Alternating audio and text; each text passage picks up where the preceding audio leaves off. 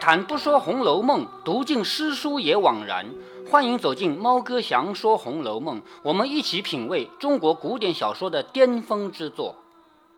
猫哥祥说《红楼梦》陪伴了大家四百集，在过去的这些日子里面，有很多人跟我留言说：“猫哥，你不能只读八十回吧？你把后面的叙述也读一读呗。”甚至于还有几个人跟我提出来说，如果你觉得每一种叙述都不合格的话，那你写，你按照你对《红楼梦》的理解，你写叙述把它播出来，我们也要听的。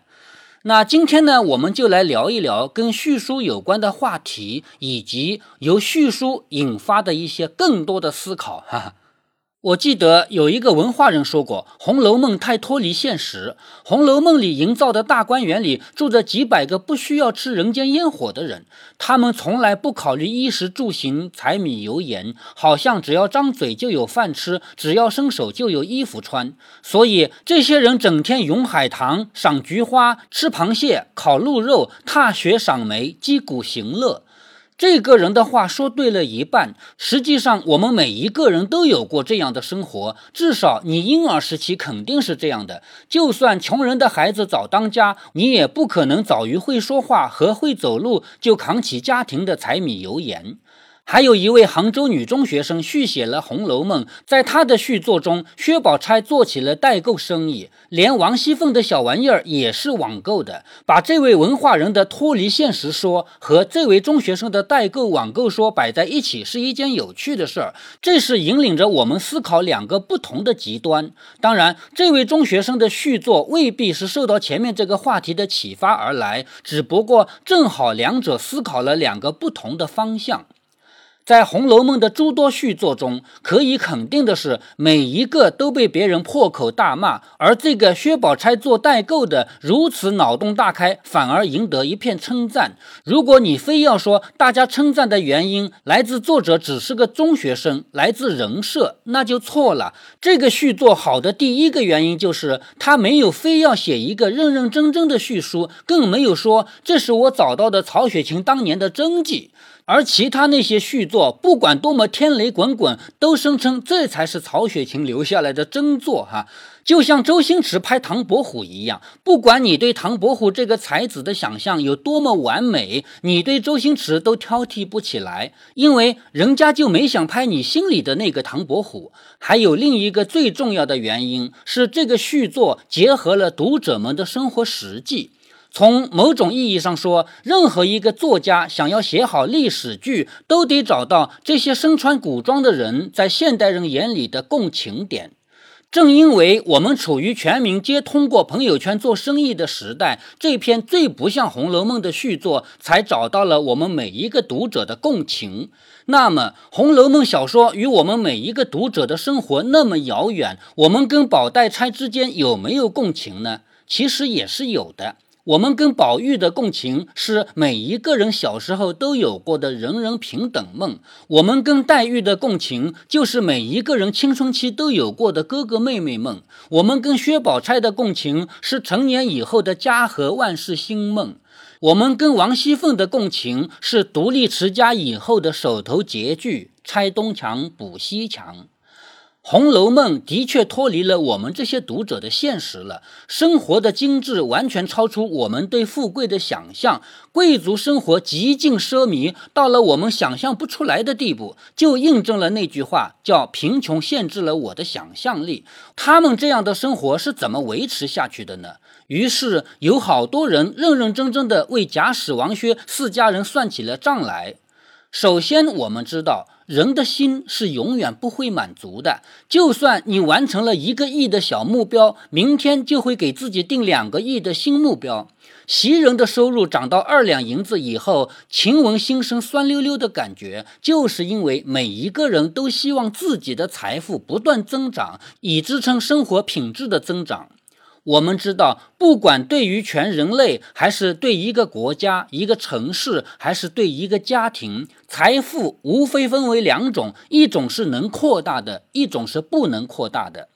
古代建立在农业基础上的社会，土地资源在国家趋于稳定以后，就是完全不可再生的。我为什么要加这样一个前提啊？因为兵荒马乱的年代会造成人口下降、土地荒芜，所以每一个全新的朝代建立，人民的土地都会有增长量的。只要人民得以安定下来，就算没有什么好的经济政策，国家也会进入一个治世。文景之治、开元盛世都是这么来的。后来，随着人口的发展，能利用的农业土地都用完了，土地这一项就成了不能再扩大的资源。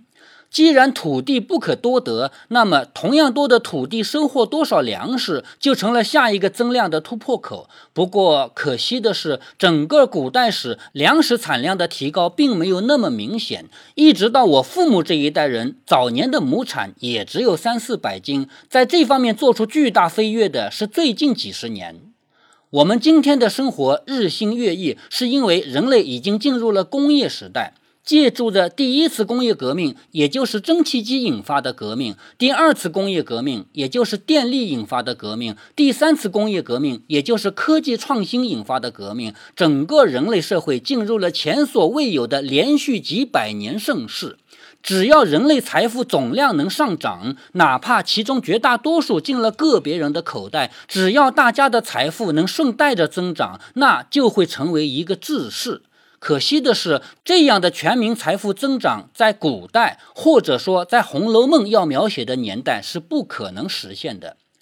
红楼梦》倒也真是对应了一个盛世，那就是康乾盛世。其实这个盛世是有问题的，人民安定，人口上升，以至于人口的数量超过了农业能消化掉的就业人口，而手工业又受到抑制，没有发展的机会，这造成了大量人口成为无业流民。但是饭又不能不吃。把这个时代的中西方对比一下，你会发现一个截然相反的现象。西方为了发展手工业，制造了强行把农民赶走的圈地运动，而中国明明已经出现了大量脱离农业的无业流民，却强行抑制手工业的发展，试图把这么多可以解放出来的劳动力重新按到土地上去。最终，康乾盛世养出来的农业过剩人口，成为了大清最不安定的一个分子，也成为后来支撑辛亥革命最基础的力量。从某种意义上说，残酷的羊吃人是提前拔苗助长，换来了人类进入工业时代。表面为了稳定的东方重农抑商，却硬生生的把小问题聚成了炸药桶。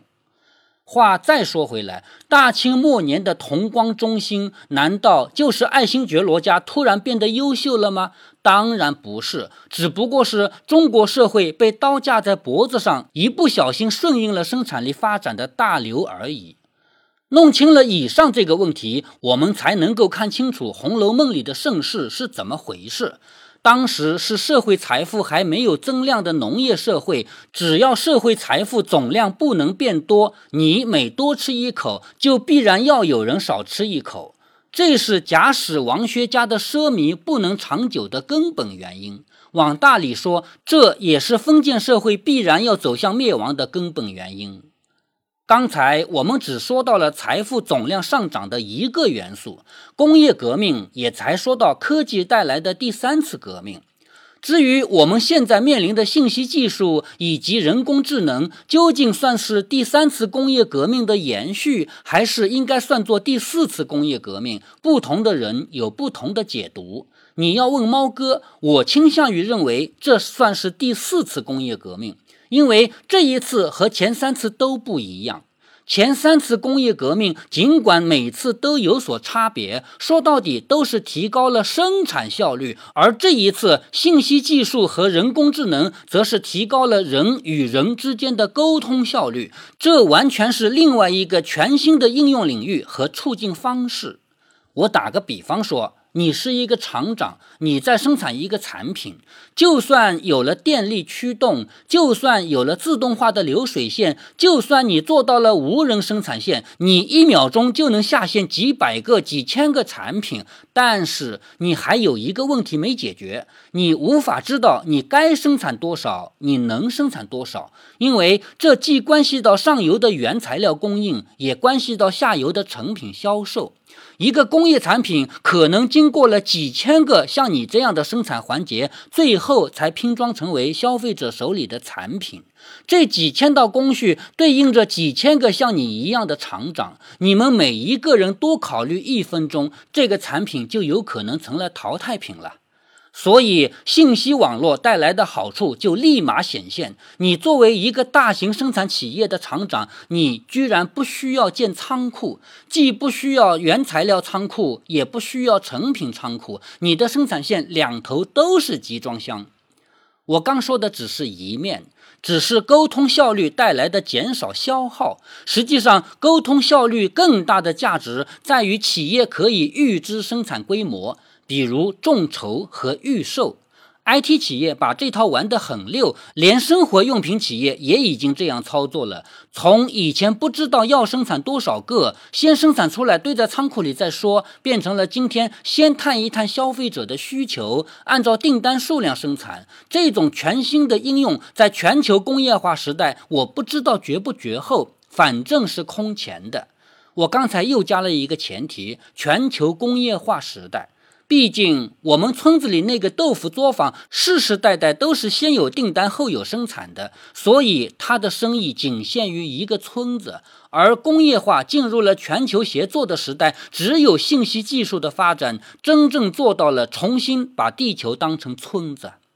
所以才有了开头说到的，连薛宝钗这样的女孩子都能在家里不出门从事商业，这种拿起手机就能买卖的现状，我们每一个人都司空见惯。而按在薛宝钗身上，就形成了巨大的反差。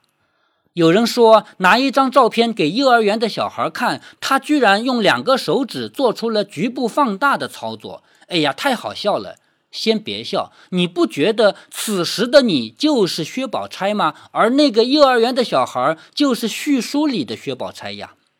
这一集我们从《红楼梦》里的人要不要考虑吃喝拉撒、柴米油盐说起，要说的实际上是社会发展带来的生活方式变革。《红楼梦》里的贾家注定要倒台，不管皇帝抄不抄他的家，原因就是他们处在一个没有增量的时代。我们所有的听众现在过着比宝黛钗更好的生活，非但不用担心崩塌，反而对未来充满信心。原因是我们处在财富暴增的时代。